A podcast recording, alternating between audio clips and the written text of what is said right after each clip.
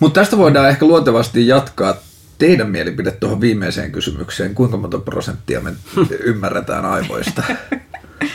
Mä mietin itse asiassa viit, 15 siinä itse heti. Joo. Mutta että Paljon sun arvio on? No tota siis toihan nyt on vähän, että, siis todella vaikea kysymys, mm. että, että puhutaanko me ihan niinku tavallaan niistä mekanismeista vai sit siitä niinku kokonaisuudesta. Kokonaistoiminnasta. Mun mielestä kokonaisuudesta ymmärretään todella vähän, että mä menisin mm. kansi jonnekin tuonne mm. 15-20. Että totta kai sitten niinku, ä, yksityiskohdista ehkä tiedetään enemmän ja, ja on niinku paljon sellaisia asioita, joita me voidaan kuvitella tietävämme aivoista aika hyvin jo, mutta, mutta ne on niinku pistemäisiä. Mm. Kyllä, sehän jos mietitään ihan, ihan niin kuin pelkkää tutkimustakin, niin kun perustutkimus pääsee sinne tiettyihin niin molekyyleihin ja tämmöisiin rakenteisiin ja ollaan saatu sieltä selville vaikka mitä yksityiskohtia, mutta siellä ei päästä semmoiseen isoon kokonaisuuteen. Sieltä täytyy mennä niin kuin ihan, ihan niin. sinne nippelitasolle ja sitten taas kun mennään, mennään niin kuin johonkin kuvantamiseen, niin siellä katsotaan sitä koko kokonaisuutta. Sitten väliltä meiltä puuttuu tietyllä tavalla melkein kaikki. Mä, mä kuulin jossain vaiheessa tämmöisen väitteen, että jos sä oot aivotutkija ja sä haluat alkaa tutkimaan jotain proteiinia, mm. niin sä voit olla aika turvallinen siitä niin kuin ajatuksen kanssa, että kukaan muu ei ole tutkinut sitä aikaisemmin. niin, en tiedä, voi olla joo. että niitä on niin valtavasti kyllä. tietyllä tavalla niitä yksittäisiä pieniä asioita, mitä voi tutkia. On ja toinen, ehkä menee vähän sivu, sivujuoneen, mutta se on tietyllä tavalla aika hauskakin, että, että moni tutkijan alku ei välttämättä edes niin kuin ymmärrä, että mistä on kysymys, kun on tutkija. Että he tietyllä tavalla he fokusoituu johonkin yhteen proteiiniin mm. ja tietyllä tavalla ne unohtaa sen kaiken muun. Joo. kun siinä on kysymys siitä kokonaisuudesta kuitenkin. Mutta että voisiko tuossa tietyllä tavalla se, mistä vähän alussa puhuttiin, että sen niin kuin kokonais vaikka kuvantaminen ja sitten vaikka jonkun yhden protonin tai yhden niin kuin neuronikimpun tutkiminen, niin voiko siinä tietyllä tavalla välissä ollakin aika paljon niin kuin se mieli? Että on, onko teillä semmoinen niin kuin ajatus, että kun aivoja tutkitaan, niin tuntuu, tai mulla on tullut itsellä semmoinen olo, että tietyllä tavalla mielen ja, ja ehkä just sen tietoisuuden rooli siinä aivotutkimuksessa niin kuin voisi olla laajempi tietyllä tavalla, että niitä asioita tuodaan enemmän niin kuin sieltä proteiinitasolta myös sinne niin kuin kokemukseen ja, ja, ja, ja sinne niin kuin mielentoimintaan. Kyllä, kyllä siis tämmöinen niin kuin, ehkä nyt voisi sanoa jo, että jonkunlainen niin kuin paradigm shift on, on, on, on tullut, että, että tässä nyt ainakin niin kuin jonkun vuoden tai kymmenisen vuotta kyllä niin kuin tämän mielen relevanssi neurotieteen tekemisessä niin on, on, on niin kuin tunnustettu. Mm. Mutta toki jos, jos, jos tutkii jotain solukalvon yksittäistä proteiinia, niin, niin aika se voi olla vaikea niin kuin siihen mitenkään mm. integroida. Mut, mutta tämmöisen jatkumon ää, saaminen tähän tutkimukseen, että, että me voitaisiin niin kohtuu saumattomasti mennä sieltä proteiinitasolta sitten tämmöiseen niin kuin, ää, tasolle, jota makroskooppinen kuvantaminen tuo, tai, tai miten aivot tukee mielen toimintaa, sanotaan silleen, niin siitä kyllä puuttuu tosi paljon semmoisia välitasoja. Ja on yrityksiä kyllä, että niitä, näitä siltoja rakennettaisiin, mutta mut se on ollut kyllä toistaiseksi hyvin hankalaa. Yksi tapa, jolla se voisi ehkä onnistua, että me tehtäisiin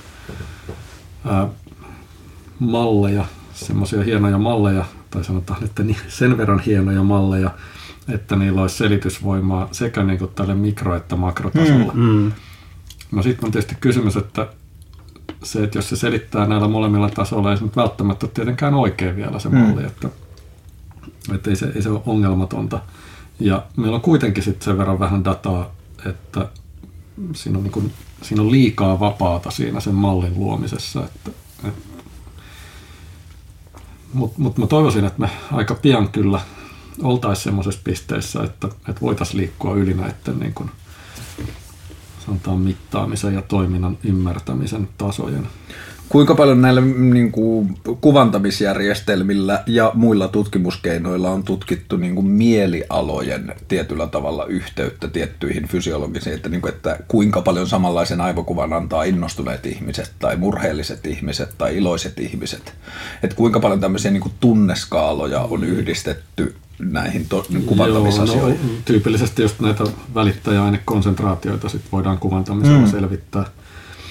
Ja, ja sillä tavalla kyllä voidaan tehdä linkkejä näihin tämmöisiin niin kuin tunnetiloihin. Kyllä tunnetiloja pystytään, pystytään ää, esimerkiksi toiminnallisella magneettikuvantamisellakin tunnistamaan, että tietyt alueet tietyssä tunnetilassa on tyypillisesti aktivoituneita. Tässä nyt myös pitää sitten varoa sitä semmoista ajattelua, että joku yksittäinen alue olisi ikään kuin vastuussa tietyn tunnetilan mm. tuottamisesta, että ei se nyt sillä tavalla... Voidaanko masentunut ihminen tunnistaa kuvantamalla?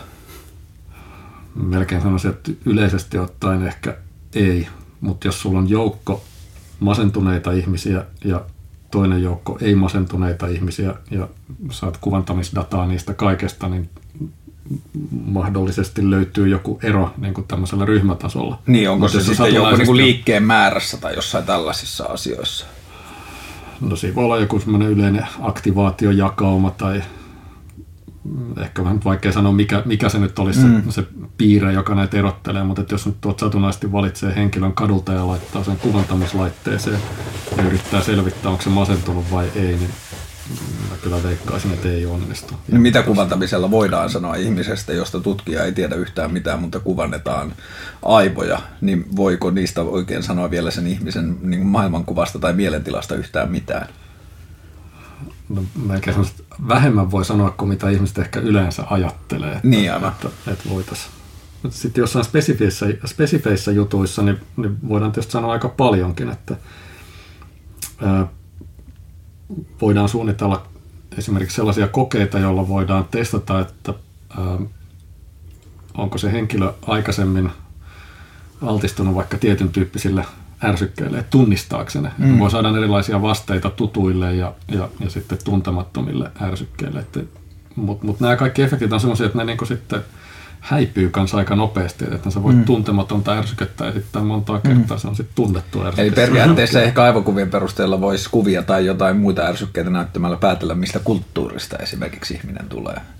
No ehkä, no yksi tietysti, mitä aika hyvin voidaan katsoa, niin, niin jos eri, eri kielillä annetaan sille mm.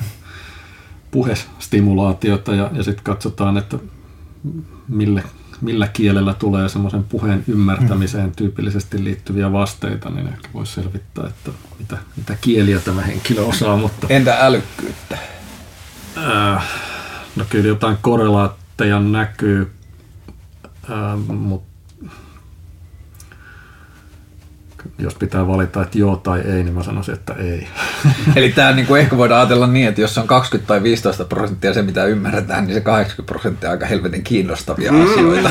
Kyllä. Kyllä, todellakin. Mikä teidän näkökulmasta on tietyllä tavalla kiinnostavimpia tai teitä henkilökohtaisesti eniten kiinnostavia asioita liittyen aivotutkimukseen? Mitä te toivotte, että teidän eliniän aikana voitaisiin ehkä ymmärtää tai löytää niin kuin oppia aivoista lisää? No mua kiinnostaa kovasti tämä, tunteista tuossa puhuttiin, niin tota, tämmöisen niin fysiologisen tilan vaikutus meidän tämmöiseen tietoiseen käyttäytymiseen ja älykkääseen käyttäytymiseen ja ongelmanratkaisukykyyn ja niin edelleen. Ja se on kanssa yksi tämmöinen aika, aika kiinnostava tutkimusaihe tällä hetkellä, että millä tavalla se, että missä, minkälaisessa mielentilassa mm. sä olet, koetko sä tämän tilanteen vaikka uhkaavana mm. vai oletko innostunut vai mikä on tilanne, niin millä tavalla se vaikuttaa siihen, että mitä sä saat tavallaan itsestäsi irti, miten sä saat näkyville sen asian, sen osaamisen, mitä sulla on ja ne ongelmanratkaisutaidot ja niin edelleen. Ja, ja se on mun mielestä mielenkiintoista. Ja, ja tästä tietoisuudesta ylipäätänsä se, että meillähän on siis tämmöisen hyvin niin kuin stabiilin tietoisuuden kokemus. Ja meidän oman niin kuin, toiminnan, kokemus meidän omasta toiminnasta on se, että mä oon nyt se, joka tässä päättää nämä jutut, mm. mä, mä päätän nyt mitä mä sanon ja niin edelleen. Nyt sitten kun sitä kuitenkin aivotutkimusmenetelmillä tutkitaan, niin sitten huomataan, että siellä on valtava määrä tämmöisiä automaattisia esitietoisia prosesseja, jotka tosi paljon vaikuttaa siihen, että mitä toimintoja me tehdään. Et näyttää siltä, että ison osan ajasta me ollaankin tämmöisellä niin kuin automaattiohjauksella, mm. joka perustuu johonkin semmoiseen, mitä me ollaan aiemmin opittu tai mitä me ollaan monta kertaa tehty tai nähty toisten tekevän. Ja ne hetket, kun me varsinaisesti itse tehdään niitä todellisia päätöksiä, niin niitä onkin sitten vähemmistö, mm. jopa joissain tutkimuksissa jopa yllättävänkin vähän. Ja tota, se on mun mielestä semmoinen mielenkiintoinen asia kanssa, että tätä kauttahan me voidaan nyt sitten niin kuin vaikuttaa omaan käyttäytymiseemme ja ehkä vaikka toistemmekin käyttäytymiseen, että, että puhutaan tämmöisestä käyttäytymisen vaikuttamisesta kuin nudging. Mä en tiedä, mikä se olisi suomeksi, olisiko se vaikka joku töniminen tai mm. joku tämmöinen. Eli että ihmisellä on joku tietty tavoite, sanotaan, että on vaikka painonhallintatavoite, ja hän on sitoutunut periaatteessa, että nyt haluan niin kuin tässä asiassa niin kuin työskennellä ja näin, mutta kun se ei niin kuin oikein kauhean hyvin onnistu, niin sitten tämmöisellä tönimismenetelmällä me voidaan niin kuin asettaa tämän ihmisen niin kuin tielle sellaisia asioita, jotka auttaa sitä kohti sitä tavoitetta. Eli kun se menee työpaikkaruokalaan, niin siinä onkin heti ensimmäisenä onkin ne terveellisemmät mm, vaihtoehdot. Mm. Tai kun se tota, tulee työpaikka ovesta sisään, niin hissi on siellä jossain hyvin kaukana, hankalasti siellä takana saavutettavissa. Että on jotenkin paljon kätevämpää heti kulkea mm. niitä portaita ja niin edelleen. Että tämmöisillä pienillä merkeillä ne niin ohjaa meitä sille, sille tielle, mitä me kuljetaan. Vaikka meistä itsestä tuntuu, että me niin kuin tehdään ne päätökset, mutta kuitenkin sitten tämmöiset ulkoiset asiat vaikuttaa hirveän paljon. Tottumus myös totta kai, mutta myöskin nämä ulkoiset seikat. Tuostahan on puhuttu tosi paljon just ruokakulttuurin muuttamisessa siinä, että tietyllä tavalla niistä ympäristön tai terveyden kannalta kannattavista valinnoista pitää tehdä helpoimpia ja loogisimpia. Että just tällaiset asiat, että ruokamarketissa ensimmäisenä sisään tullessa on kasvis- ja vihannesosasto, Joo. ja sitten kun se ostoskärryn pohja täyttyy niillä, niin tietyllä tavalla vähemmän painetta kohdistuu niille muille alueille. Mutta tuohon toimintaan liittyen mulla on ollut nyt tosi paljon niin kuin ihan ihan omakohtaisen kokemuksen vuoksi niin kuin äärettömän kova kiinnostus. Ja mä oon niin kuin ajatellut, että nyt pitää alkaa tutkimaan, että mitä sitten on tutkittu. On niin kuin taloudellisen turvallisuuden tunteen suhde toimintakykyyn. Että mä, vaimo kun opiskelee ja on pieniä lapsia, niin mä vastaan tällä hetkellä omalla toiminnallani perheen taloudesta. Ja mä huomaan heti sen, että kun mulla katoaa tietyllä tavalla varmuus seuraavan kuukauden toimeentulosta, niin se vaikuttaa mun inspiraatioon, se vaikuttaa mun innostumiseen, se vaikuttaa mun uuden tuottamisen kykyyn ja kaikkeen tähän. Ja se kiinnostaa aivan super paljon, että mitä siinä tapahtuu. Että mä saan järjellisellä tasolla selitettyä, että ei tässä mitään hätää. Suomessa kukaan mm. ei kuole rahan puutteessa mm. nälkään. Ja tietyllä tavalla pahinta, mitä voi tapahtua tässä tilanteessa, on konkurssi. Ja mä pystyn suunnilleen henkisesti käsittelemään sen. Ja mä oon oppinut tosi mm. paljon siinä. Mutta mä en saa vietyä sitä sinne asti, että mä ymmärtäisin, että mitä siellä toiminnassa tapahtuu. Joo, tämä on loistava esimerkki just siitä henkisen toimintakyvyn niin käyttöönotosta mm. ja sit siitä uhkan tunteesta. Mm. Että se uhkan tunnehan on sellainen, joka ajaa meitä niin kuin lyhyemmän tähtäimen ratkaisuihin, nopeampaan Just päätöksentekoon, näin, vähempään tiedon hankkimiseen ja vähempään yhteistyöhön. Eli uhkan tämähän toimii hyvin silloin, jos me kävellään metsässä ja karhu tulee vastaan, niin todennäköisesti mm. meidän ei kannata ruveta pohtimaan mitään mm. asioita tai miettimään sitä ratkaisua tai välttämättä edes tekemään yhteistyötä, vaan nopea ratkaisu mm. heti, joku ratkaisu, mikä mm. se sitten ikinä mm. onkaan.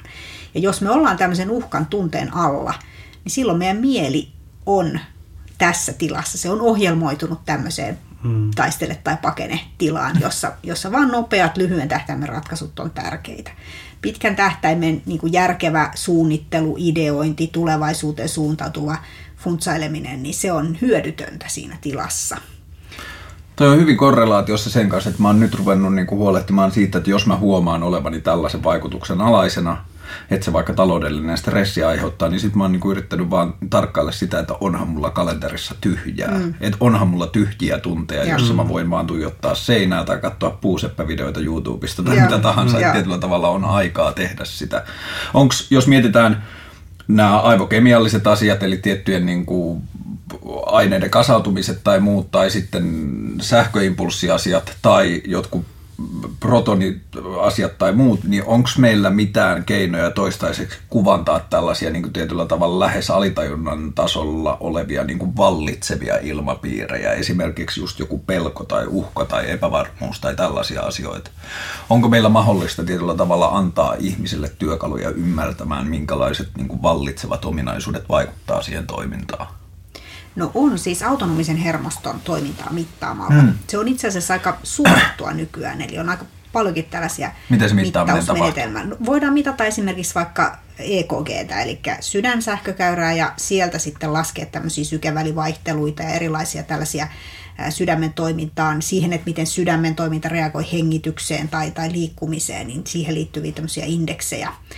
Suomessa on tällaisia pieniä teknologiafirmoja, jotka tekee tämän tyyppistä tutkimusta ja se on itse asiassa aika tämmöinen nouseva trendi, tämmöinen itsensä mittaaminen ja, ja tota, oma fysiologiansa mittaaminen. Mm. Sitä pystytään mittaamaan siis ihan päivän aikana, että sieltä nähdään tämmöisiä stressipiikkejä, mutta sitten toinen hirveän tärkeä mittausaika on yö. Mm. Eli yöhän on aina vähän niin kuin peilikuva päivästä, että jos meillä on ollut hirveän hyvä aktiivinen, positiivinen päivä, niin silloin meillä on todennäköisesti odotettavissa myöskin hyvä mm. yö, jossa on sitten ne unen rakenteet kunnossa ja meidän aivoilla on siellä aikaa ja mahdollisuus järjestellä kaikki päivällä opitut asiat sinne hyvään mm. järjestykseen aivoihin. Mutta jos meillä on ollut huono päivä, jos meillä on ollut ahdistava päivä tai jos meillä on ollut erittäin passiivinen päivä, niin silloin ei ole odotettavissa kauhean hyvä mm. yö.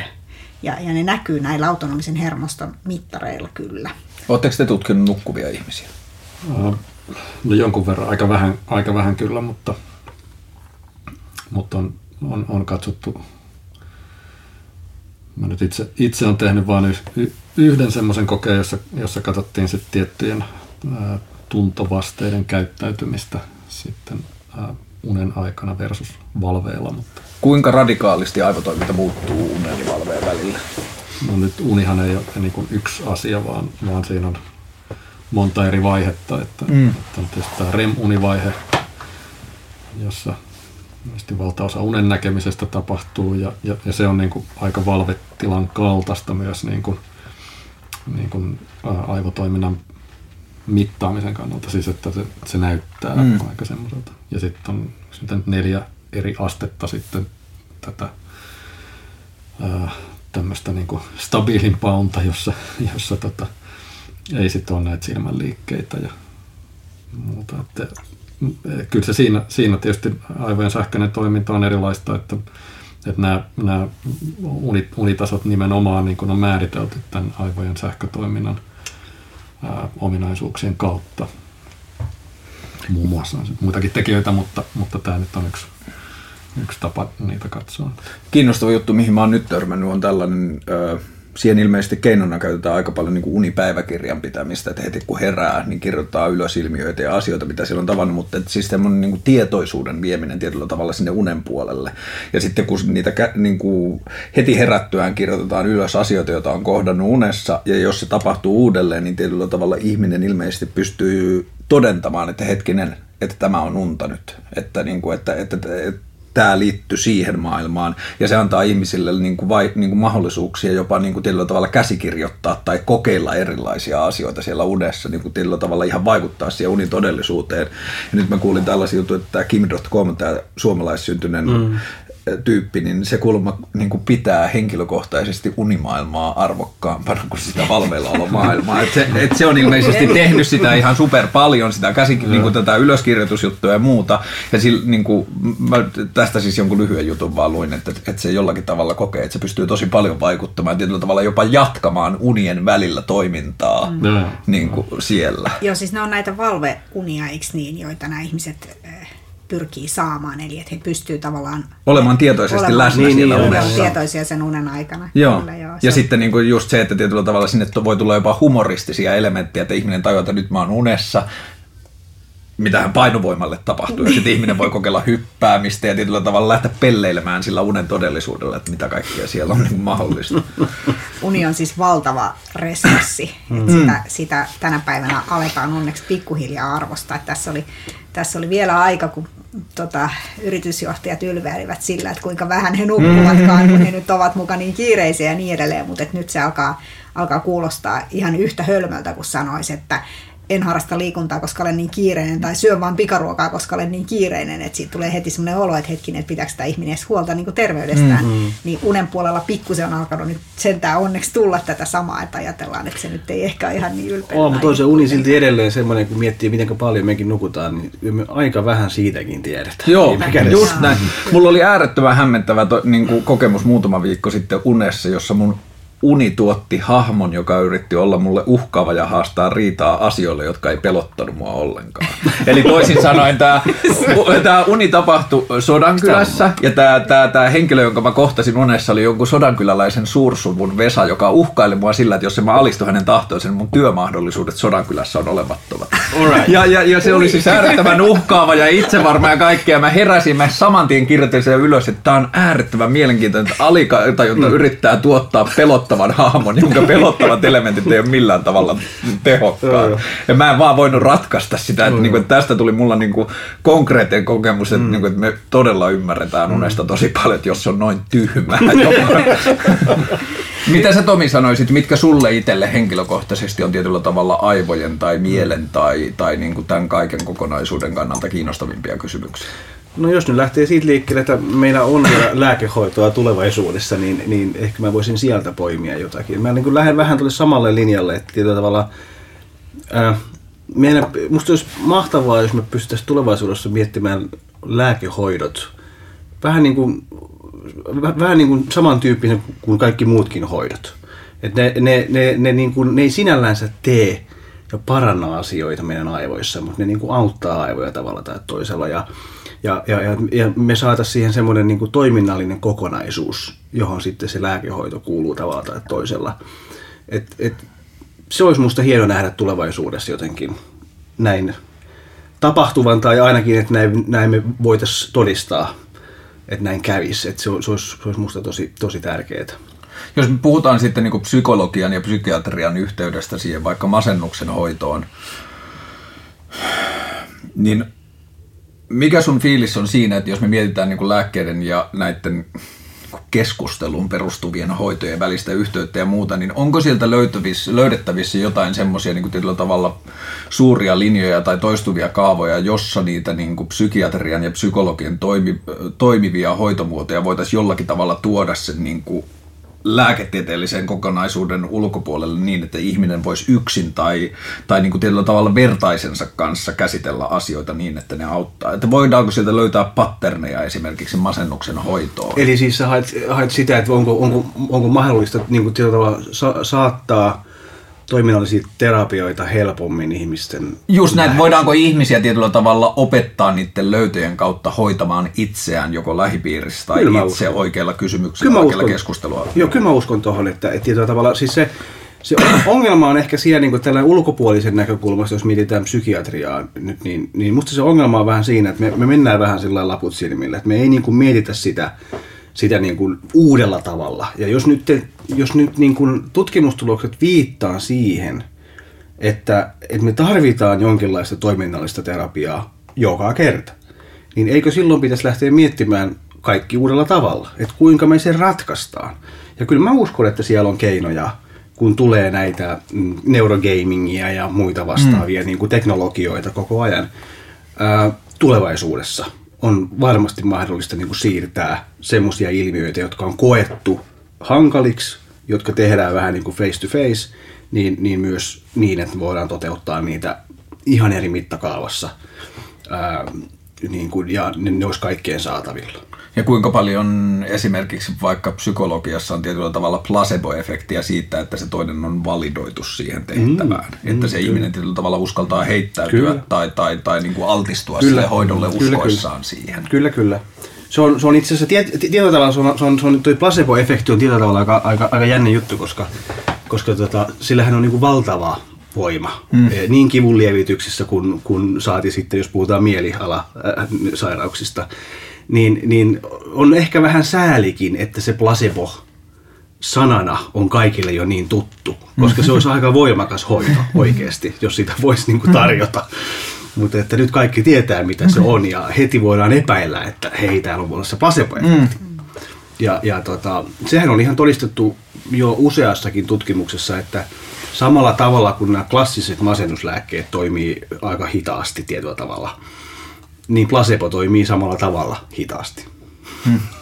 Mutta toi on aika kiinnostavaa, just vaikka jos ajatellaan kuvantamisen kannalta, että jos kivun kokemus mm. on placebolla jossain määrin hoidettavissa. Kyllä. Ja kipu kuitenkin käsittääkseni on myös sellainen asia, jota pystytään neurologisesti todentamaan erilaisilla asioilla, Kyllä. niin kuin aineiden kasautumisella tai jollakin muulla, niin miten helvetissä tietyllä mm. tavalla ihminen pystyy huijaamaan tai uskoessaan johonkin asiaan muuttamaan sen aivojen kemiaa mm. tai sähköistä mm. käyttäytymistä sen mm. kivun aikana. Se on, se on ihmismieli, se on, niin, se on niin vähän ehkä sivujuone, mutta minusta se on mielenkiintoinen, mielenkiintoinen ilmiö. Mulla liittyy jossakin vaiheessa tähän mun omaan niin kuin, äänkytykseeni. Mikä merkitys on sillä, että kun sä koet olevasi jossakin roolissa, jos on tietty rooli, niin sä toimit täysin eri tavalla mm. tietyllä tavalla. Sä, sä voit puhua eri tavalla, ja, ja, ja niin kuin tietyllä tavalla käyttäytyä eri tavalla ja sä voit toimia ihan eri tavalla. Et, et aika, aika moni, moni näyttelijä itse asiassa, joka, joka tota, kello on tiettyjä puhehäiriöitä esimerkiksi, niin ei niillä ole niitä, kun ne näyttelee. Mutta sitten kun ne on pois siitä roolista, niin sitten taas tulee takaisin. Et se on, niinku, musta se on niinku, niinku uskomatonta. Eli niiden pitäisi rakentaa sellainen Pitäisi rooli, joka on vain rooli. aavistuksen erilainen, vain sen verran, Niin. että tämä on sellainen hahmo, joka ei Joo. jänkytä. Ja, ja totta kai meillä kaikilla on rooleja mm. aina, koko ajan. Tässä varmasti kaikki on jossakin roolissa. Meidän yhteiskunta varmaan perustuu siihen, että me totta kai. jollain tavalla kuitenkin Joo, joo. käyttäydytään sivistyneesti ja ylläpidetään Mutta tästä on kiinnostavia myös niin kuin sellaisia kontradikteja. Mä haastattelin Jari Sarasvuota viime vuonna telkkarissa, niin se oli sitä mieltä, että tietyllä tavalla yhteiskunnallinen hyvinvointi ja ihmisten kanssakäymisen laatu perustuu täysin hänen mielestään siihen, että kuinka hyvin ihmiset pystyy näyttelemään rooleja, jotka eivät ole heidän todelliset tunteensa.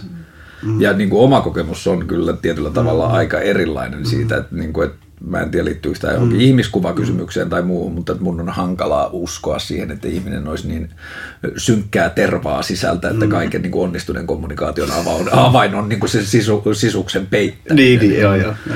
Toinen tämmöinen niin prosenttikysymys. Kuinka tota, te kaikki olette varmaan niin kuin joutunut työnne kautta ja niin kuin ehkä henkilökohtaisestikin tarkkailemaan tietyllä tavalla tuota tietoisuuden käsitettä ja tietoisuustutkimusta omasta näkökulmasta. Kuinka varmoja te tietyllä tavalla olette, että kun joskus tietoisuutta ymmärretään paremmin, niin se on puhtaasti tietyllä tavalla fysiologinen ja, ja, ja niin kuin puhtaasti niin kuin tällaisiin fyysisiin ominaisuuksiin juurrutettava ilmiö?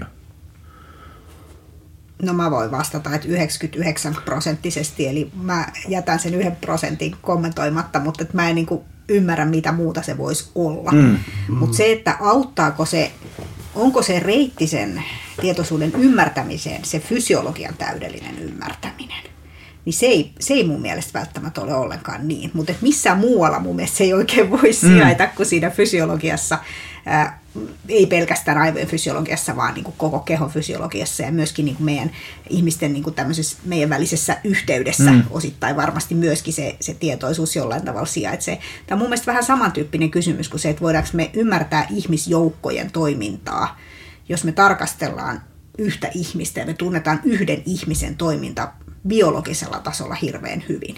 Että me tiedetään vaikka, että miten jonkun ihmisen ruoansulatus toimii ja niin edelleen, niin se ei auta meitä ymmärtämään, että miten ihmisjoukot reagoi vaikka poliittisesti. Mm. Niin tässä on mun mielestä sama kysymys, että vaikka me kuinka älyttömän tarkasti ymmärrettäisiin se fysiologinen toiminta, että miten ne aukeaa siellä ne solukanavat mm. ja sinne inoit menee ja niin edelleen, niin, niin se ei silti auta meitä välttämättä saamaan vastausta niihin tietoisuutta koskeviin kysymyksiin, koska siinä on niin monta leveliä välissä, jotka pitäisi ymmärtää. No, on- onko sulla semmoinen niin ton ajatuksen pohjalta semmoinen niin kuin ajatus, että tieteen pitää tietyllä tavalla jotenkin niin kuin oppia laajentamaan kysymyksiä tai haastamaan niitä kysymyksiä niin kuin vähän jotenkin silleen laajemmasta näkökulmasta? No, jos Vai tästä- tarkoittaako se tieteenalojen laajempaa yhteistyötä? No joo, tieteenalojen yhteistyö tänä päivänä on täyttä todellisuutta. että mä en ainakaan itse näe sellaisia raja-aitoja, jotka estäisi niinku mm. eri tieteenaloja tekemästä Mutta tehdäänkö sitä tarpeeksi? No se on vaikeeta ja siellä, siellä sit tulee semmoisia tulee semmoisia niin onnistumisia, että yhden tieteenalan kysymys onkin toisen tieteenalan menetelmillä helpompi vastata. Mm. Sitten me ollaan onnellisia, me huomataan, että hei, noilla on vastaus meidän tuohon kysymykseen. Ne on, ne on hienoja hetkiä, mutta monesti on ihan tämmöistä kommunikaatio-ongelmaa, että, että saatetaan puhua samasta asiasta niin mm. eri tavoilla, että ei, Eri ei edes termeillä. löydetä niin kuin tavallaan mm. sitä yhteistä maata.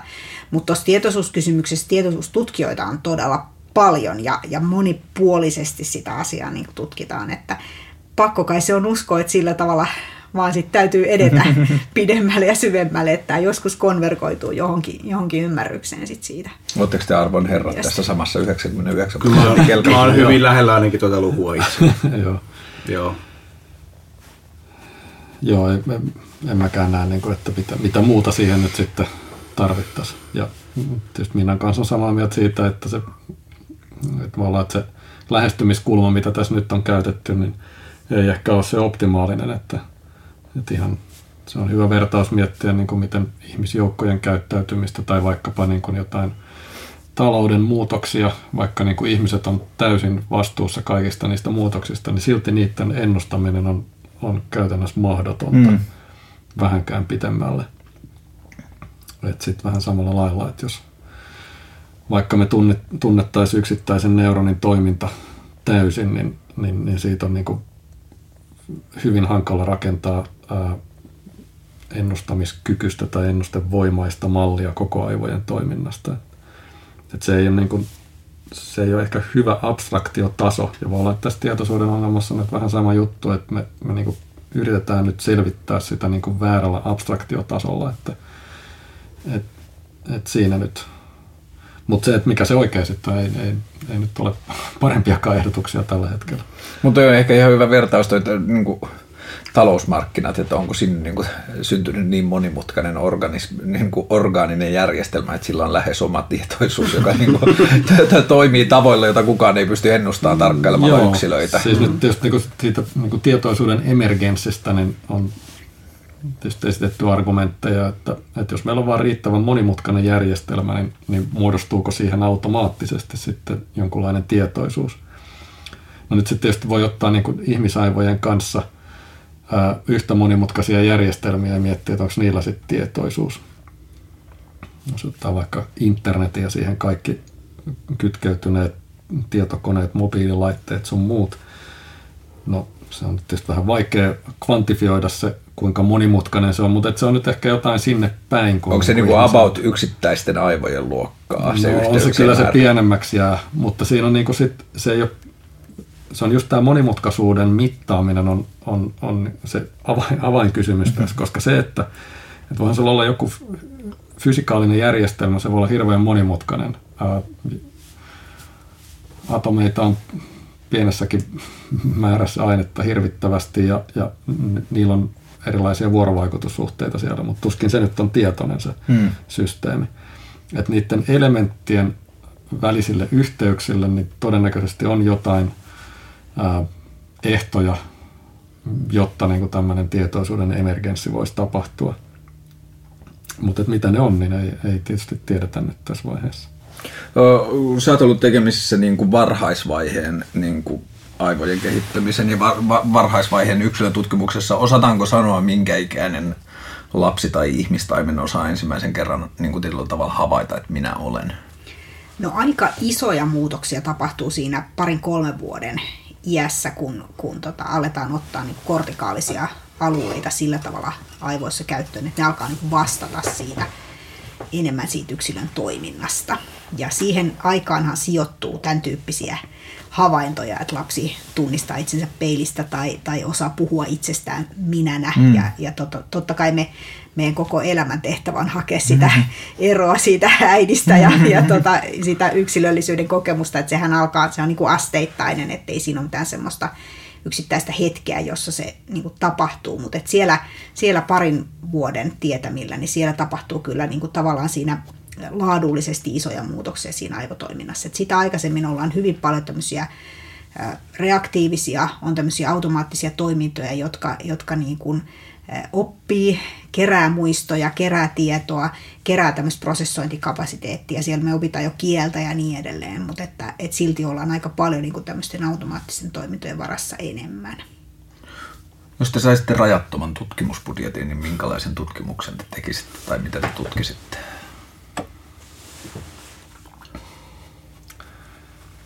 Tämä oli utopista tilanne. Harvoin tulee mietittyä. Antakaa itselleni mahdollisuus utopiaan. no, meillä on niin aivojen tutkimiseen, niin me tarvittaisiin ehkä uusia menetelmiäkin siihen, että yksi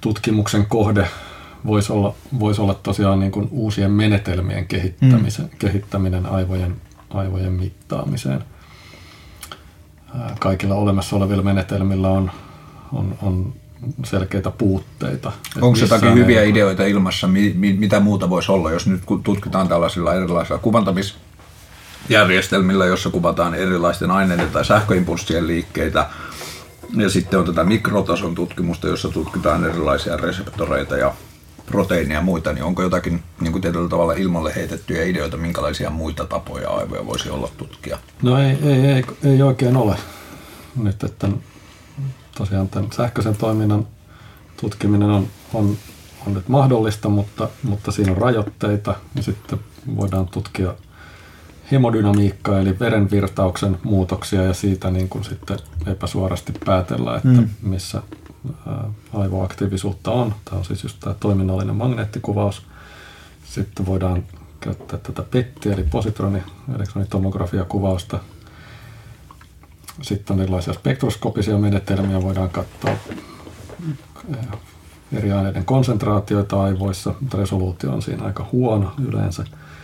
Et, et meillä on niin lukuisa joukko menetelmiä, ne on jossain, jokainen on jossain tietysti hyvä, hmm. mutta et sellaista niin kuin yhtä, yhtä niin kuin tosi hyvää menetelmää niin, niin ei, ei kyllä ole. Onko tehty vielä paljon kokeita, jos näitä eri tekniikoita on yhdistetty samaan tutkimukseen? Joo, se on, ihan, se on aika tavallistakin nykyään, että, että, että näin tehdään. Just siksi, että ää, ne on toisiaan tukevia.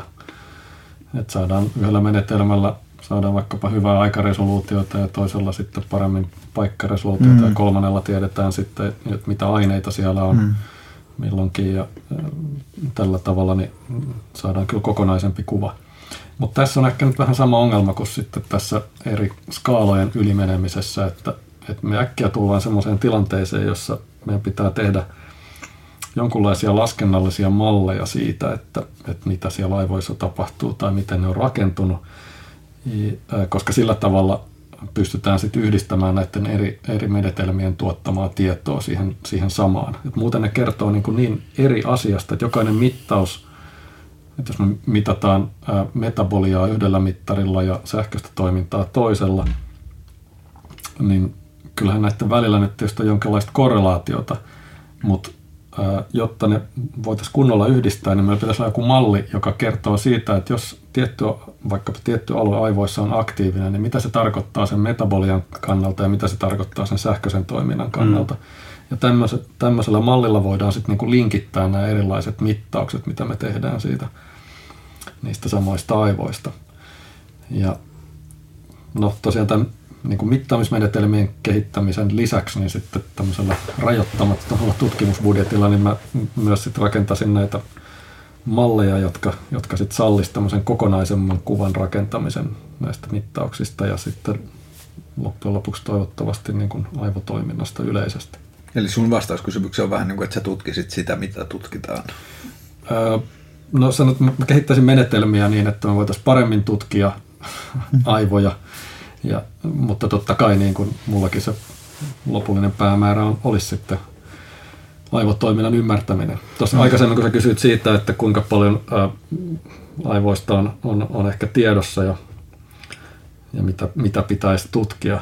Mä niin kuin itseäni on välillä herättänyt semmoisella, että varmaan kaikilla tutkijoilla tulee jossain vaiheessa semmoinen, että ehkä pieni motivaation puute, että onko tässä niin kuin tolkkuu tässä, mitä mä oon tekemässä, että, että nyt aivojen osalta vaikka niin voi olla, että yksilöiden välinen variaatio on niin suurta ja tuntuu, että mitään tämmöisiä uusia prinsiippejä aivojen vaikkapa järjestäytymisen tai toiminnan osalta niin kuin ei ehkä enää ole löydettävissä ja, ja muuta, että onko tämä nyt tämä kenttä menossa semmoiseen, että me vaan tarkemmin ja tarkemmin selvitellään jotain yksittäisiä juttuja, mutta että niin kuin tämmöisen kokonaiskuvan rakentaminen, niin että se olisi niin kuin pysähtynyt. Mm. Mutta tämän onneksi pystyy nollaamaan tämän ajatuksen aika hyvin sillä, että jos ajattelee, että miten, no ensinnäkin, että ihmiset kuitenkin toimii aika samalla, samanlaisesti niin kuin siis noin käyttäytymisen kannalta. Ja toisaalta sitten niin kuin monet aivojen sairaudet aiheuttaa aika samantyyppisiä oireita. Mm. Ja me ei kuitenkaan ymmärretä, mistä nämä oikein johtuu. Mm. Eikä, mm. eikä meillä ole mitään hoitoja niihin, mm. tai hyvin vähän hoitoja. Et että tällä niin kuin pystyy kyllä helposti perustelemaan itsellensä, että, että, että tässä on niin kuin paljon vielä semmoista niin kuin miele, mielekästä tekemistä, koska, koska näitä tämmöisiä tuntemattomia, mutta kuitenkin niin kuin yhteisiä mekanismeja on olemassa vielä tosi paljon, mutta me ei vaan ei ole löydetty niitä vielä. No miten Minna, miten tota, mitä sä tutkisit, jos sulla olisi rajattomat resurssit?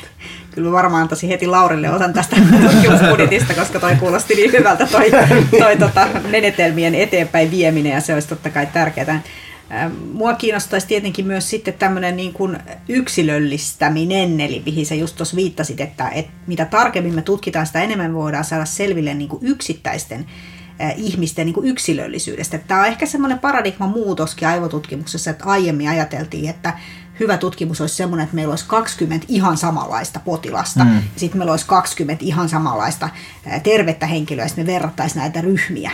Ja nyt sitten kun tutkimusmenetelmät muuttuu tarkemmiksi, niin me huomataan, että itse asiassa nämä kaikki potilaat on keskenään erilaisia ja tämä meidän vertailuryhmäkin, niin nekin on kaikki keskenään erilaisia ja tässä aikaisemmassa paradigmassahan tämä olisi ollut iso ongelma, mutta mä haluaisin sitä lähestyä niin kuin tavallaan positiivisena asiana, että mm. okei, että, hei, että meissä on näitä eroja, meissä on yksilöllisiä vahvuuksia ja niitä, niitä niin kuin voitaisiin lähteä kehittämään. Aivotutkimusmenetelmät hän kehittyy myös paitsi tähän tarkempaan laboratoriossa tapahtuvaan kalli, kalliilla mittalaitteilla tehtävään tutkimukseen, niin myös sitten ihan toisenlainen tutkimussuunta on se, missä lähdetäänkin mittaamaan ihmisten arjessa. Eli on ihan tämmöisiä kuluttajille suunnattuja EEG-mittalaitteita, joilla jokainen voi mitata hmm. omaa aivosähkökäyräänsä. Ja tämä voisi olla semmoinen niin tulevaisuuden paradigma, että kaikki suomalaiset voisivat olla hmm. koehenkilöitä ja, ja he voisivat itse mitata omaa aivosähkökäyräänsä ja lähettää tietenkin datat minulle ja, ja tota niin, niin, ää, pitää päiväkirjaa, merkata milloin on tapahtunut merkityksellisiä asioita, lähettää kysymyksiä, miksi tänä aamuna heräsin väärällä jalalla tai, tai miksi oli tällaisia oireita ja niin edelleen. Ja, ja tämä niin kuin äärimmille vietynä isolla laskentakapasiteetilla, niin tämä voisikin opettaa meidän niin semmoisista asioista, mitkä on oikeasti todella tärkeitä arjessa tapahtuvia, hmm. parannusta vaativia, hoitoa vaativia juttuja, joiden kautta voisi niin kuin ihmisten elämää oikeasti parantaa. Ja näin mä oon ehkä vähän ymmärtänytkin, että aivotutkimuksessa luultavasti big data tulee näyttelemään aika suurta roolia. Että saadaan niin kuin valtava määrä sitä tutkimusdataa. Joo, me tarvitaan paljon ihmisiä, jotka on innostuneita mittaamaan itseään ja, ja tota, pitämään tämmöistä hankalaa päiväkirjaa. Että mm. Se on asia, mitä ei ole millään tavalla vielä ratkaistu. Että, mm. että mitä sen lisäksi, että meillä on se aivodata, Meillä saattaa olla paikannusdata, missä tilassa tämä henkilö on. Meillä saattaa olla äänidataa. No nyt tullaan sitten tietosuojakysymyksiin, että ketkä mm. siellä nauhoilla nyt puhuukaan sitten ja niin edelleen. Mm. Mutta mikä on niinku se olennaisin data, mitä me tarvitaan, niin sehän on se sen ihmisen itsensä mielestä tärkein. Eli olinko mä keskittynyt, oliko mulla hyvä fiilis, onnistuko mun asiat vai menikö mulla, tuliko turhautuminen tai tuliko sellainen olo, että nyt mä en osaakaan tehdä tätä hommaa tai muuta. Miten me tämmöistä dataa kerätään, koska sehän olisi sitä tärkeintä, mitä me voitaisiin sitten yhdistää siihen aivosähkökäyrädataan. Ja tuossa mä luulen, että kulttuurimuutoksella on varmaan aika suuri merkitys, kun tässä on viime vuosina on vasta opittu siihen niin kuin datan keräämisen kulttuuriin ja muuta, ja sitten siinä on peloteltu aika paljon, kun se on aina ollut niin kuin se on ollut kuluttajadatalähtöistä. Siellä on yleensä ollut joku kaupallinen toimija, joka on ollut siitä kiinnostunut, niin opettaa tietyllä tavalla se kulttuurimuutos sitten, että anonyymi data on eri asia. Ja. Että vaikka tietyllä tavalla ihmisen auditiivisesta ympäristöstä tehtäisiin tallenteita, niin me pystytään jatkossa paremmin analysoimaan niin kuin puhetta tekstiksi mm-hmm. ja sitten taas isoja tekstikönttejä niin kuin tietyllä tavalla anonyymiksi dataksi, että Kyllä. Tilanteissa, joissa aivokäyrät on näyttänyt tältä, tällaiset sanat tai tällaiset Kyllä. terminologiat on toistunut Joo. enemmän niissä keskusteluissa, että, niin kuin, että se on kyllä semmoinen iso asia, että miettinyt itse paljon sitä, että tietyllä tavalla, että jos miettii vaikka Facebookia, että kuinka paljon saa dataa multa, mua kiinnostaisi mm. saada sieltä se data jollakin tavalla takaisin annettuna, että hei, että me huomataan, että löydätkö omasta käytöksestä tai tunnemaailmasta esimerkiksi korrelaatioita, että sun postaustiheys mm. vaihtelee tällaisilla, mm. tai pitkät postaukset mm. korostuu tällaisissa yeah. vaihoissa ja lyhyet mm. tällaisissa, niin kuin, että siellä on hirveästi asioita, joissa mä uskon, että me voitaisiin oppia tietyllä tavalla, kun meillä on keinoja niin kuin nauhoittaa ihmisen toimintaa versus sitten koetut tunnetilat. Mm. Juuri mm. näin. Meistähän jää paljon tätä datajälkeä mm. ja ihan jos mä ajatellaan niin terveyden edistämistä, niin kyllä mä ainakin itse olisin innostuneempi antamaan sen datani niin kuin palvelemaan mun oman terveyden edistämistä mm. kuin, kuin jotain kaupallista algoritmia, mm. joka näyttää mulle kissavideoita, mm. mikä on tietysti hirveän kivaa. Kiva sekin. Joo. Tota, onko siis näin sanottavissa, että aivotutkimuksen näkökulmasta me kaikki ollaan aika uniikkeja? Ehdottomasti, joo, ilman muuta. Eli sehän on niin kuin, totta kai se, jo, jo se geneettinen monimuotoisuus, että ihmiset on hirveän erilaisia jo, jo niin kuin mm. lähtökohdiltaan ja jo ennen syntymää tapahtuneet muutokset, jotka liittyy niin kuin ympäristöön, jopa oppimiseen ja sitten kaikki se, mitä sen jälkeen tapahtuu. Että me eletään hyvin erilaisissa ympäristöissä. Saatetaan nähdä esimerkiksi samoja tilanteita, mutta tulkita niitä hirveän erilaisilla mm. tavoilla. Eli kyllä se yksilöllisyys, niin se kyllä näissä niin korostuu tosi paljon. Tuntuu, että ton, ton, noiden, noiden asioiden vahvistumisella tietyllä tavalla voi olla aika suurta yhteiskunnallista merkitystä, että mä en tiedä kuinka paljon ne on vähentynyt tai kuinka paljon ne keskustelut on tietyllä tavalla menettänyt painoarvoja, mutta varsinkin aikaisemmin on ollut paljon puhetta siitä, että, niin että ihminen on täysin oman onnensa seppä mm. ja jos ihminen ei kouluttaudu, se on hänen oma syynsä ja köyhyys on oma syytä ja niin, kuin mm. niin edelleen, niin tietyllä tavalla noista tulee aika paljon tukevaa dataa siitä, että näin ei ole, että tietyllä tavalla on hirveästi asioita, jotka vaikuttaa ihmisen tulevaisuuteen, asioita, joihin ihmisille ei ole niin kuin henkilökohtaisesti mitään osaa eikä arpaa. Kyllä, aika, aika karua dataa tulee. Esimerkiksi meidän yhteistyökumppani Elena Kusnerenko tutkii Lontoossa tämmöisiä äärimmäisen köyhissä oloissa mm. eläviä perheitä ja heidän lapsiaan, niin tota siellä puolen vuoden iässä ollaan jo, jo niin kuin hyvin eri tilanteessa mm. aivojen kehityksen kannalta. Ää, ympäristöolosuhteet on, on sellaisia, että ihan lähtien äidin raskausaikaisesta ruokavaliosta ja, ja perhetilanteista, niin tota, ne näkyy kaikki mm. jo siinä vaiheessa mm. siinä, siinä tota lapsen aivojen Ja se, mistä puhuttiin aikaisemmin, että tota, niin kuin taloudellisen tilanteen vaikutus toimintakykyyn. Että, että, että köyhyysrajoilla kamppaileville ihmisille on niin kuin turha tietyllä tavalla naureskella norsunluutornista, että näin. miksi ette tee enemmän. Juuri näin. Ja toisaalta sen tilanteen ymmärtäminen on mm. ihan mahdotonta, jolle mm. itse ole siinä tilanteessa. Niin, aivan. Mm. Entä Tomi? Mitä sä haluaisit tutkia?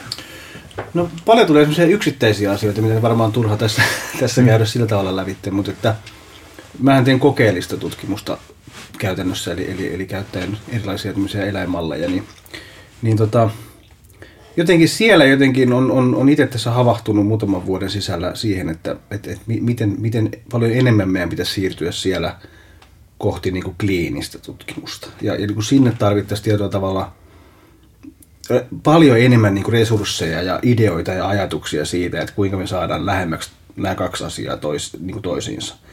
Että tota, me ei voida siellä tietoisuutta tutkia tietenkään missään vaiheessa, mutta, että, mutta niitä ilmiöitä pitäisi saada, saada musta paljon enemmän ää, lähemmäksi toisiansa ja koeasetelmia lähemmäksi toisiansa, jolloin me saadaan enemmän sitten niin kuin ihmisille tietyllä tavalla semmoista dataa sieltä, joka mm. hyödyttää ihmistä enemmän tässähän me ei puhuttu, kun puhuttiin näistä menetelmistä esimerkiksi, niin ne ei ole puhuttu mitään niistä, mitä voidaan käyttää taas kokeellisissa malleissa. Ja siellähän pystytään melkein tekemään nykyään mitä, mitä vaan halutaan.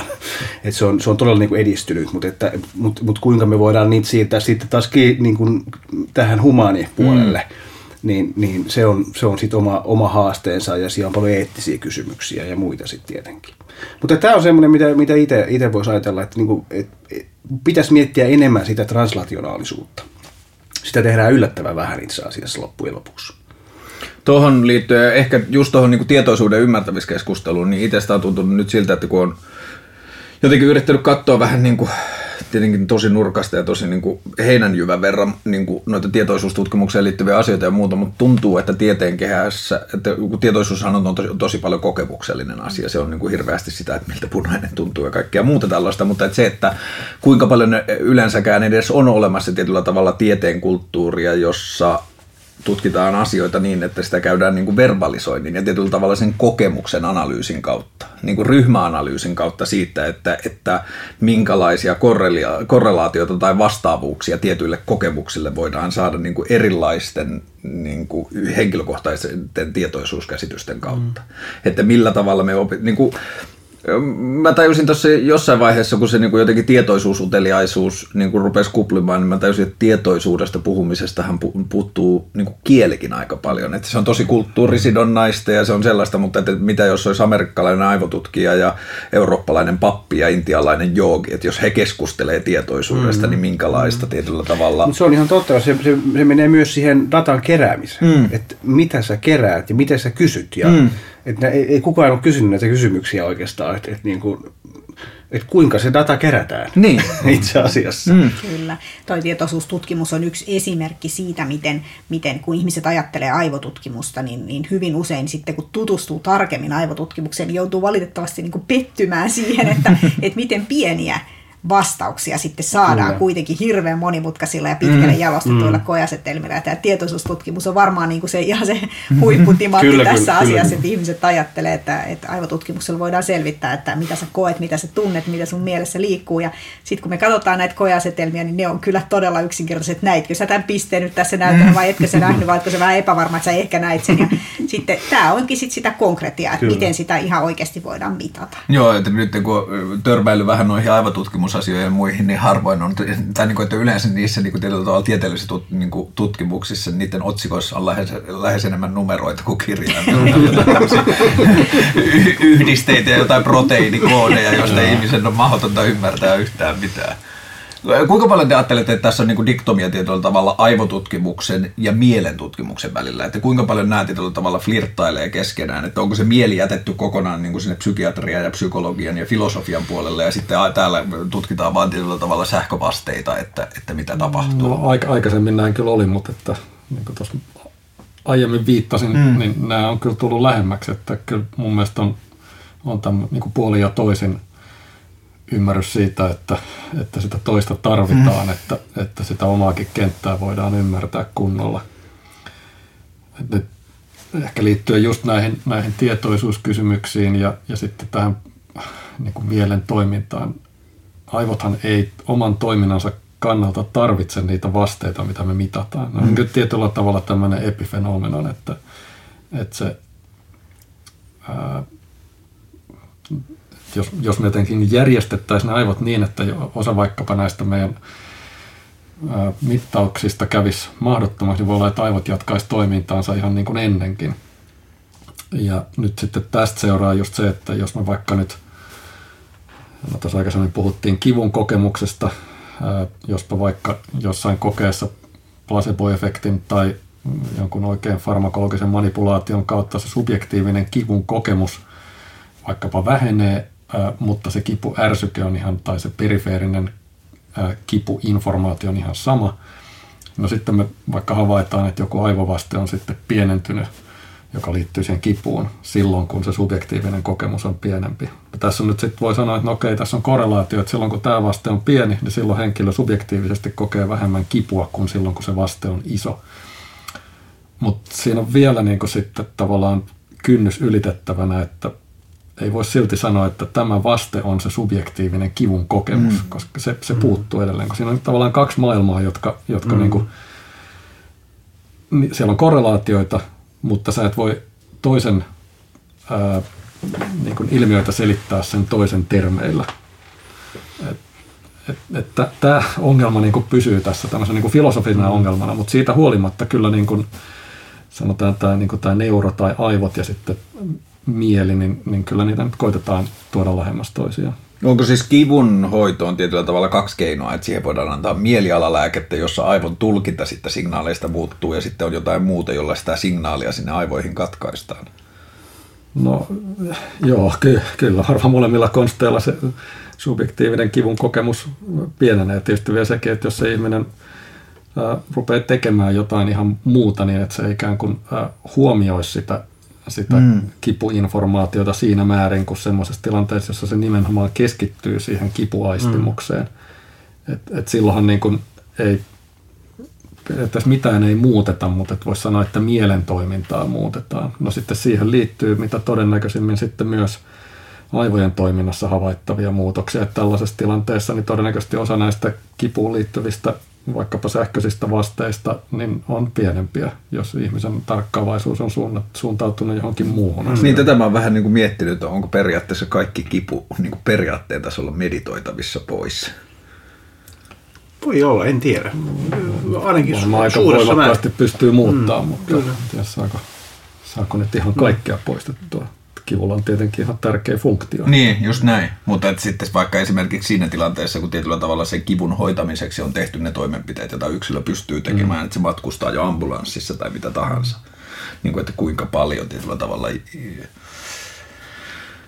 kuinka paljon aivot pystyvät vaikuttamaan siihen, että mitä tietyllä tavalla signaaleja ne pitää tärkeänä valitulla. Varmaan ekstriim tilanteissa niin tosi paljonkin, mutta että niitä niin kuin ehkä normaali elämässä ei ei ehkä tule vastaan. Joo, siis mä skeittasin kyynärpääni pois paikoiltaan joskus puolitoista vuotta sitten ja sitten makoilin siinä ambulanssissa ja muistin edellisen kokemuksen murtuneesta solisluusta samaisessa ambulanssin penkissä. Sitten mä sanoin sille kuskille, että viimeksi mä sain jotain kipulääkettä, joka hoiti aika hyvin. Niin sanoin, mä tiedän, mistä sä puhut. sitten, tota, sitten se laittoi mulle kanyylin tuohon ja sitten mä kysyin, että onko mulla kuulokkeet tässä. Mä olin niin, niin kuin sen kiputurtana, että onko mulla kuulokkeet tässä, että mä voisin matkalla kuunnella jotakin musiikkia. Niin sitten se sanoin, että joo, että se antoi ne kuulokkeet, että mä laitoin ne korviin ja sitten se laittoi se piikin siihen kanuille ja sitten se näytti tuota vielä kuulokkeet pois. Sitten mä sanoin, otin kuulokkeet pois, sitten se ambulanssi sanoi, suosittelen jotain psykedeellistä. ja sitten niin siinä niin kuin jotenkin tietyllä tavalla oli niin kuin se semmoinen kokemuksen analyysin taso niin, niin korkealla, että, se, että saman tien kun se laittoi, niin mä rupesin niin kuin tarkkailemaan sitä, että mitä sille niin kuin kivun kokemukselle käy. Niin se oli kyllä tosi mm. jännä kokemus mm. tietyllä tavalla, että miten se vaan niin kuin katos se koko kivun kokemus ja silti tietyllä mm. tavalla koki olevansa yhtä järjessään ja pystyi mm. tarkkailemaan asioita mm. ja niin kuin käymään ajatuksia mielessään. Että, että siinä ilmeisesti, se oli joku opiaattipohjainen mm. lääke, että siinä niin kuin tietyllä tavalla ilmeisesti joku signaali vaan katkaistaan. Mutta se on jännä, että sä oot ollut kuitenkin noin jotenkin tietoinen siinä, koska kyllä taas niin kyllä opiaattillakin kuitenkin tulee semmoinen vähän – tietyllä tavalla sekava fiilis. No olisin jotain sellaista, mutta silti tietyllä tavalla mielen kirkkaus jollain tavalla säilyy. Se voi olla vähän illusorista tietysti. Niin, niin kyllä, kyllä. Niin, ulkopuolinen voi sanoa, että se olit vähän sekaisin, mutta se ei itse asiassa tunnu sieltä. Joo, ja sitten vielä se jatkui niin, että mä menin sitten sairaalaan ja sitten se kysyi, että ootko saanut kipulääkettä. Mä sanoin, että olen ambulansissa jotain tosi, tosi hyvää, mutta se käsi oli vielä edelleen väärässä paikassa. Joo, niin sitten se, se, se kirurgi tai muu, niin sitten se sanoi, että okei, että sä oot saanut siis sitä, että mä voin antaa sulle tätä. Ja sitten se tota, laittoi piikin. Mm. Ja sitten suunnilleen saman tien, kun se mäntä oli mennyt pohjaan, niin se kysyi, että humiseeko päässä. Mutta kyllä vähän ja se niin kuin ruksautti sen saman tien paikalla, mitään kipukokemusta ei ollut. Yeah. Et tietyllä tavalla, että ne, niillä tietenkin on vahva ymmärrys siitä, yeah. että kuinka nopeasti asiat tapahtuu yeah. ja mitä siellä mutta en muista, olisiko ollut niin jotenkin, että meidän ainakin farmakologi tuota, oppi, oppikirjasta taisi olla, että niin voimakkaaseen syöpäkipuun, niin, niin noin 70 prosenttia niin kuin saa tietyn, tietyn vasteen morfiinista, niin sen saman vasteen saa 30 prosenttia placebosta. Ja se on niin kuin hyvin voimakas semmoinen oikein viiltävä kipu. Että kyllä se placebolla on niinku uskomaton tietyllä tavalla. Et tietyllä tavalla sille ihmisille annetaan jotain, jonka väitetään auttamaan. Joo, mm. joo, joo että nyt sä saat niinku kipulääkettä. Ja joka on ehkä hänellä mm. ollut kokemuksena, että on auttanut niin, niin, niin aivan, että jos sillä on pohjalla tämmöinen. Mm. Mutta tietyllä tavalla se, että jos ihmiselle lääkärin papereilla varustettu henkilö väittää, että kohta mm. ei ole mitään syytä tuntea kipua. niin, ja sitten se niin, kyllä se ja sitten ihminen joutuu tietyllä tavalla huijaamaan itse. Kyllä, kyllä. Mm. Että hän tähän, tietää minua paremmin. Mm, mutta tähän itsensä huijaamisenhan siis osa näistä kivunhoitotekniikoista perustuu. Että esimerkiksi musiikkiterapiassahan, jos on tämmöistä pitkäkestosta kipua, jolle ei, ei voida siis sille kivun syylle mm. tehdä varsinaisesti mitään, niin mm. niin tota, siellähän nimenomaan harjoitellaan tätä tarkkaavaisuuden suuntaamista muualle mm. pois siitä kivusta. Ja sehän on juuri sitä kivun huomiota jättämistä, mm. eli silloinhan se varsinainen kipu vaste siinä pienenee. Mm. Mulla oli yksi tuttava, joka tota, kärsi siitä, onko se nyt kolmihermokipu nimeltään, semmoinen niin tosi piinallinen ja pitkäaikainen ja niin kuin, mä en ihan täysin tunne sitä, mutta se kertoo, että jossain piireissä sitä kutsutaan niin kuin itsemurhakivuksi, mm. että, niin kuin, että siinä on ollut kaikkea tällaista. Niin se sitten tietenkin henkilökohtaisesta kokemuksesta johtuen oli lukenut siitä tosi paljon ja muuta ja sitten se vaan sanoi, että että tällä hetkellä harmittaa, että tämä on niin vaikea tietyllä tavalla tilanne, että se oli lukenut niin kuin tämän asian ympärillä olevilta keskustelufoorumeilta ja muualta, että, niin kuin, että jossain Yhdysvalloissa oli syntynyt semmoinen niin tota, tästä sairaudesta kärsivien ihmisten porukka, joka oli niin kuin, tullut tosi vakuuttuneeksi siitä, niin kuin, että nämä psilosybiinit, nämä psykedeelliset mm. aineet niin kuin, auttaa sen kivun hoitamisessa ihan tosi paljon. Mm. Ja sitten se oli niin kuin, tietyllä tavalla semmoisessa niin kuin, tuskissaan sen asian kanssa, että, että niin kuin, vertaisryhmiltä tulee tämmöistä tietoa, että mm. se auttaisi, mutta sillä ei ole mitään mahdollista täällä niin kuin, tietyllä tavalla tutkia sitä mm. tai kokeilla. Ja se on aika kiinnostavaa, että tietyllä tavalla mitä tuohon mieleen tulee, ja, ja, ja niin kuin mielen muutoksiin ja niin kuin mielen luonteeseen ja siihen, että me ollaan niin kuin sieltä jostain 60-70-luvulta asti Yhdysvaltain huumesodasta lähtien, niin on tietyllä tavalla monet yhdisteet, joita on ollut mahdotonta jopa tieteellisesti tutkia. Ja nyt tutkitaan just masennuksen hoidossa mm. ja sitten mielen mm. ymmärtämisessä, että ne alkaa pikkuhiljaa vapautumaan, niin siinä voi tulla niin kuin tieteellisellä kehikolla tai yhteiskunnan tieteen välisellä suhteella jossain vaiheessa aikamoinen niin kuin peiliin katsomisen paikka, mm. että, että isoja alueita, jossa on mahdollisuuksia, on suljettu pitkäksi aikaa. On, mutta edelleen aika hitaasti. Mm. Mä kuulin huhun, että Suomessa alkaisi syksyllä ehkä jotain tähän liittyviä tutkimuksia. Säilykö siis huhuna? tota, loppu vielä kierros siitä, mitä te toivoisitte tietyllä tavalla aivotutkimuksen kulttuurin ympärillä tai niin kuin aivotieteiden kulttuurin ympärillä tapahtuvan tulevina vuosina? Miten asiat voisivat mennä paremmin eteenpäin tai miten aivotutkimus voisi hyödyttää yhteiskuntaa paremmin? Mielestäni yksi tämmöinen trendi, jota sivuttiinkin, niin saisi vahvistua, se olisi tämä yksilöllisyyden nostaminen ehkä entisestään vielä tässä aivotutkimuksessa. Meidän menetelmät on kehittynyt sen verran, että voidaan, voidaan niitä yksiä aivoja kuitenkin mm. jo tutkia aika hyvin, tai sanotaan ainakin paljon paremmin kuin vaikka, vaikka 20 vuotta sitten. Ja tämä on senkin takia tietysti me ymmärretään ehkä paremmin aivotoimintaa yleensä, mutta sitten niin kuin näiden samojen menetelmien kliinisen käytön kannalta niin tämä on tärkeää, koska ei, potilastyössä ei ole hirveästi hyötyä siitä, että me voidaan ryhmätasolla tosiaan näyttää joku efekti, että, että, että jos me otetaan kymmeniä tämmöisiä tyyppejä ja toiset kymmenen tämmöisiä toisenlaisia tyyppejä, niin sitten me nähdään keskimäärin siinä joku ero mutta eihän yksittäiselle potilaalle pitää pystyä tekemään diagnoosia ja jonkunlainen hoitosuunnitelma ehkä perustuen vaikkapa kuvantamisdataan, niin, niin se edellyttää just sitä, että tämä tutkimustraditio olisi, olisi niin kuin enemmän viritetty siihen, siihen yksilölliseen suuntaan. Eli tietyllä tavalla se ehkä liittyy siihen aivojen 20 prosenttiin, että me tiedetään aivoista niin vähän, että me tietyllä tavalla valjastaan resurssit tällä hetkellä aivojen yleisymmärrykseen enemmän kuin siihen niin kuin yksilön ymmärrykseen. No joo, no, ja siinä on tämä tämmöinen perinne, että, että tosiaan kun mittarit on ollut niin epäherkkiä, niin me on tarvittu tämmöinen niin kuin massaefekti tavallaan, että me on, on tutkittu joukkoa versus toinen joukko että ei, ei ollut riittävästi tehoa niissä menetelmissä mm. katsoa yksi, yksittäisen henkilön aivojen toimintaa. Niin, resoluutiota. Resoluutio ei tavallaan, niin herkkyys ei riitä siihen, että me, että me tarvitaan niin kuin sen takia monia, monia aivoja ja sitten jonkunnäköistä keskiarvoa niistä katsotaan. Mutta mut, mut tosiaan niin sitten, jotta me voitaisiin siirtää näitä menetelmiä sinne, sinne ää, kliiniselle puolelle, niin, niin silloin niiden, niiden täytyy olla sellaisia, että sieltä saadaan jotain, jotain ää, merkittävää ulos, vaikka me mitataan vain ne yhdet aivot. Hmm. Vielä tuosta kuvantamisesta nopeasti, ne kuvantamiskeinot, mitä meillä nyt on, niin tutkitaanko me aivoja niin kuin kolmiulotteisessa tilassa vai tutkitaanko me tietyllä tavalla niin kuin vaikka esimerkiksi ylhäältä katsoen kaksiulotteisena objektina? Kolmiulotteisesti oikeastaan. Tietysti nyt eri menetelmillä on tätä niin kuin voi nyt ajatella vähän eri tavalla, mutta, mutta kyllä tämä nyt valtaosa menetelmistä kyllä tuottaa kolmiulotteista kuvaa tai jonkunla, jossain mielessä kolmiulotteista jakaumaa mm. siitä, että mitä aivoissa tapahtuu. Minna? Tosi, tosi vaikea kysymys. Tietysti tämä yhteiskunnallisen roolin niin kuin nostaminen nykyistä korkeammalle tasolle, niin mun mielestä on tosi tärkeää. Siis ihmisten pitää saada tietää, miten heidän aivonsa toimivat, eikö niin? Ja, ja tota, osittain se mun mielestä edellyttää myöskin sit tutkimusrahoitukselta tiettyä enemmän ehkä niinku luottamusta. Et nyt ollaan vähän menty semmoiseen suuntaan, mikä mun mielestä ei ole ollenkaan niinku tuottava, hyvä tutkimus tuottava suunta, että yritetään niinku ennakolta tavallaan määritellä, mm. että millä, millä aihealueilla nyt sitten tätä tutkimusta haluttaisiin tehdä. Ja siinä menee vähän mun mielestä puurot ja vellit sekaisin, että jos me halutaan tietää jostain tietystä kysymyksestä, esimerkiksi montako kilometriä moottoritietä Suomessa on, niin se ei ole tutkimus, se on selvitys. Hmm. Ja siitä tarvitaan todella tärkeää, että yhteiskunnallinen päätöksenteko perustuu sellaiseen asiaan. Mutta sitten kun lähdetään katsomaan tieteellistä tutkimusta, niin se, sen pitäisi ohjata itse itseään.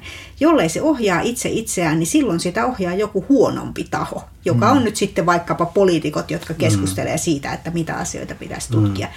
Ja jos tämä niin lähtee liikaa rajoittamaan sitä, että minkä tyyppistä aivotutkimusta Suomessa tehdään, niin näen sen kyllä tosi, tosi huonona niin kuin suuntauksena. Et toisaalta enemmän pitäisi olla tekemisissä mm, ihan politiikan kanssa, yhteiskunnallisen toiminnan kanssa, mutta sitten vähemmän pitäisi olla mun mielestä semmoista suoraa ohjausta mm. siihen, että, että mihin se tutkimus suuntautuu, että, että Nobelistien haastatteluissa kerrasta toiseen selviää, että, että hyvin usein on tullut tämmöinen joku omituinen oivallus tai fiilis, että tähän suuntaan nyt kannattaisi mennä ja ympärillä olevat ihmiset on, on pudistelleet päätä ja ihmetelleet, että onko tuo nyt tosissaan. No jos tutkimusta on ohjattu riittävän tarkasti, niin hän ei pääse tekemään niin, sitä tutkimusta. Mm. Että jos ajattelee suomalaisen aivotutkimuksen historiaa, niin meidän, meidän hienoimpia, hienoimpia niin oivalluksia on ollut esimerkiksi Olli Lounasmaan päätös siitä, että hän lähtee johtamaan tämmöistä koko pään kattavan MEG-laitteen rakentamista. Ja varmasti häntä kyllä monissa piireissä hieman kyllä hulluna pidettiin mm-hmm. ja pidettiin tehtävää niin kuin mahdottomana, mutta sehän onnistui. Mm. Miten ja, suomalainen aivotutkimus pärjää kansainvälisessä vertailussa? Erittäin hyvin, erittäin hyvin. Suomi on todella tunnettu korkeatasoisesta aivotutkimuksesta sekä täällä menetelmäkehityspuolella, sitten tämmöisellä kognitiopuolella ja sitten myöskin ihan täällä täällä niin kuin kokeellisen mm. eläintutkimuksen farmakologian puolella. Että todella laajasti olemme paljon suurempia kuin, kuin 5 miljoonaa suomalaista antaisi, antais olettaa niin aivotutkimuksen puolella. Ja tässä ehkä aivotutkimus hyödyntää sitä, että Suomessa on korkeatasoinen teknologiaosaaminen, meillä on todella osaavia insinöörejä, jotka uskaltaa sitten mm. puhua kognitiotieteilijöiden ja psykologian ja lääkäreiden kanssa ja tota, niin, niin, etsii yhdessä ratkaisuja. Että tässä se tulos kyllä näkyy. Tomi. No, tulee pari, pari nopeita asiaa mieleen tuosta vähän liittyen tuohon, tuohon aiempaan äh, keskusteluun, niin vähän enemmän ehkä olisi kiva saada luottamusta. Et musta tuntuu, että nyt niinku aika paljon menee työaikaa semmoiseen, mihin mä en todellakaan haluaisi käyttää, ja varmaan te muutkin olette ihan samaa mieltä, että olisi kiva, että tämä koko kulttuuri vähän muuttuisi tulevaisuudessa tehokkaammaksi, päästäisiin tekemään niitä asioita oikeasti vain ja ainoastaan, mitkä vie sitä aivotutkimusta eteenpäin. Ää, ja sitten musta olisi tosi tärkeää lisätä entisestään tämmöistä niin kuin poikkitieteellistä yhteistyötä. Sitä on paljon Suomessa jo ja, ja se, on, se on varmasti yksi syy sille, että miksi Suomen ää, niin kuin aivotutkimusta pidetään niin korkeatasoisena, mutta että musta sitä pitäisi entisestään kyllä niin kuin lisätä ja tuoda ehkä ihan rakenteellisiakin muutoksia siihen liittyen. Nythän meillä on, on, on aivo- ja neuro, neurotiede pääkaupunkiseudullakin hyvin pirstaleitunut itse asiassa, joka, joka ei ole kyllä missään nimessä niin kuin se ää, paras ratkaisu mun mielestä. Että tota, mutta katsotaan. Tämmöiset tulee mieleen itselle. Öö, jos te saisitte tietyllä tavalla tällaiseen toimitukselliseen kehikkoon tai tällaiseen käsittelyyn, niin mitä suomalaisia tai ulkomaalaisia aivotutkijoita tai teemoja te haluaisitte tai koette, että aivotutkimuksen kannalta olisi järkevää haastatella? No musiikin aivotutkimushan on Suomessa todella korkeatasosta, eli meillä on tosi huippututkijoita. Jyväskylässä on musiikin laitoksella, onkohan se nykyään taiteen laitos vai mikä nimeltään, mm. mutta kuitenkin siellä tehdään, tehdään aivotutkimusta masennuksen musiikkiterapiahoidoista – stroke-potilaiden musiikkiterapiahoidoista ja sitten tämmöisestä musiikin kognitiivisesta havaitsemisesta ja ymmärtämisestä, niin niihin liittyvää aivotutkimusta. Ja musiikin aivotutkimusta tehdään meidän yksikössä, kognitiivisen aivotutkimuksen yksikössä. Mari Tervaniemi johtaa siellä tämmöistä, tämmöistä tota, musiikin aivotutkimuksen ryhmää ja siellä on myöskin paljon vauvatutkimussovelluksia, kiinnostavia lukihäiriöön liittyviä, ennenaikaisuuteen, ennenaikaiseen syntymään liittyviä musiikin sovellus aivotutkimusjuttuja, että, että sieltä kyllä löytyy mun mielestä tosi mielenkiintoista tämmöistä haastateltavaa ja materiaalia, mikä koskettaa niin kuin aika paljon mun mielestä ihan tavallisia ihmisiä. Ihmisiä kiinnostaa paljon hmm. tällaiset kysymykset. Tuleeko teillä mieleen?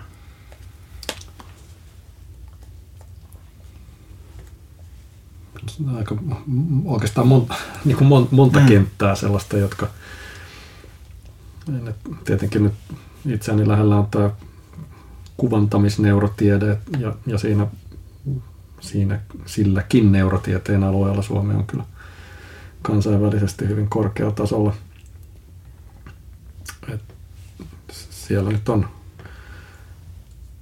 on kyllä monia mielenkiintoisia juttuja menossa, sen, sen tyyppisiä kansi, jotka, jotka todennäköisesti suurta yleisöä kiinnostaa. Et se, se on nyt ainakin yksi sellainen alue. Sitten toisaalta myöskin niin kuin se, mitä esimerkiksi Viikissä Helsingin yliopiston ää, puolella tehdään jonkun verran myös Aalto-yliopistossa, tämmöinen niin kuin mikrotason mittaaminen ja siitä, minkälaisia ilmiöitä siellä sitten tapahtuu hermostossa.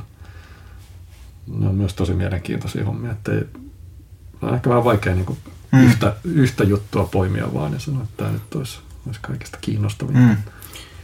Niin kuin mäkin näen ehkä, sen, e- ehkä, ehkä niin, niin päin, että, että tota, ei ole väliä minne menee ja kehen ottaa yhteyttä. Sen kun menee ja tekee haastattelua ja siitä tulee hyvä juttu. Että, että tota, kyllä Suomessa tehdään kyllä aivan, aivan loistavan tason tutkimusta kyllä tällä saralla. Onko Suomessa niin puhtaasti tietoisuuteen keskittyvää tutkimusta? On, on. Antti Revansuo Turussa. Joo. Turussa, joo. joo. Ja mikä sen tieteen ala on? Lääketiede, lääketiede on varmaan oikein, siis se on kuvantamista. Ja, Okei. Okay. Mm, niin, Antti Revansuo, niin. EEG, EEG-mittauksia on, on käyttänyt ei pelkästään, mutta lähinnä mun mielestä okay. tässä tietoisuuden tutkimuksessa. Ja, ja sitten tietysti ihan tämmöisiä niin kuin käyttäytymiseen perustuvia kokeita tehnyt myös. Mutta äh, hän on niin kuin ehkä johtava suomalainen tietoisuus. Hän on johtava suomalainen tietoisuuden tutkija, kyllä joo. Joo, no mutta että se ainakin voisi olla yksi semmoinen henkilö, jos sitten, joo. jota miettisi. Tuhannet kiitokset teille. Kiitos. Kiitoksia. Kiitos.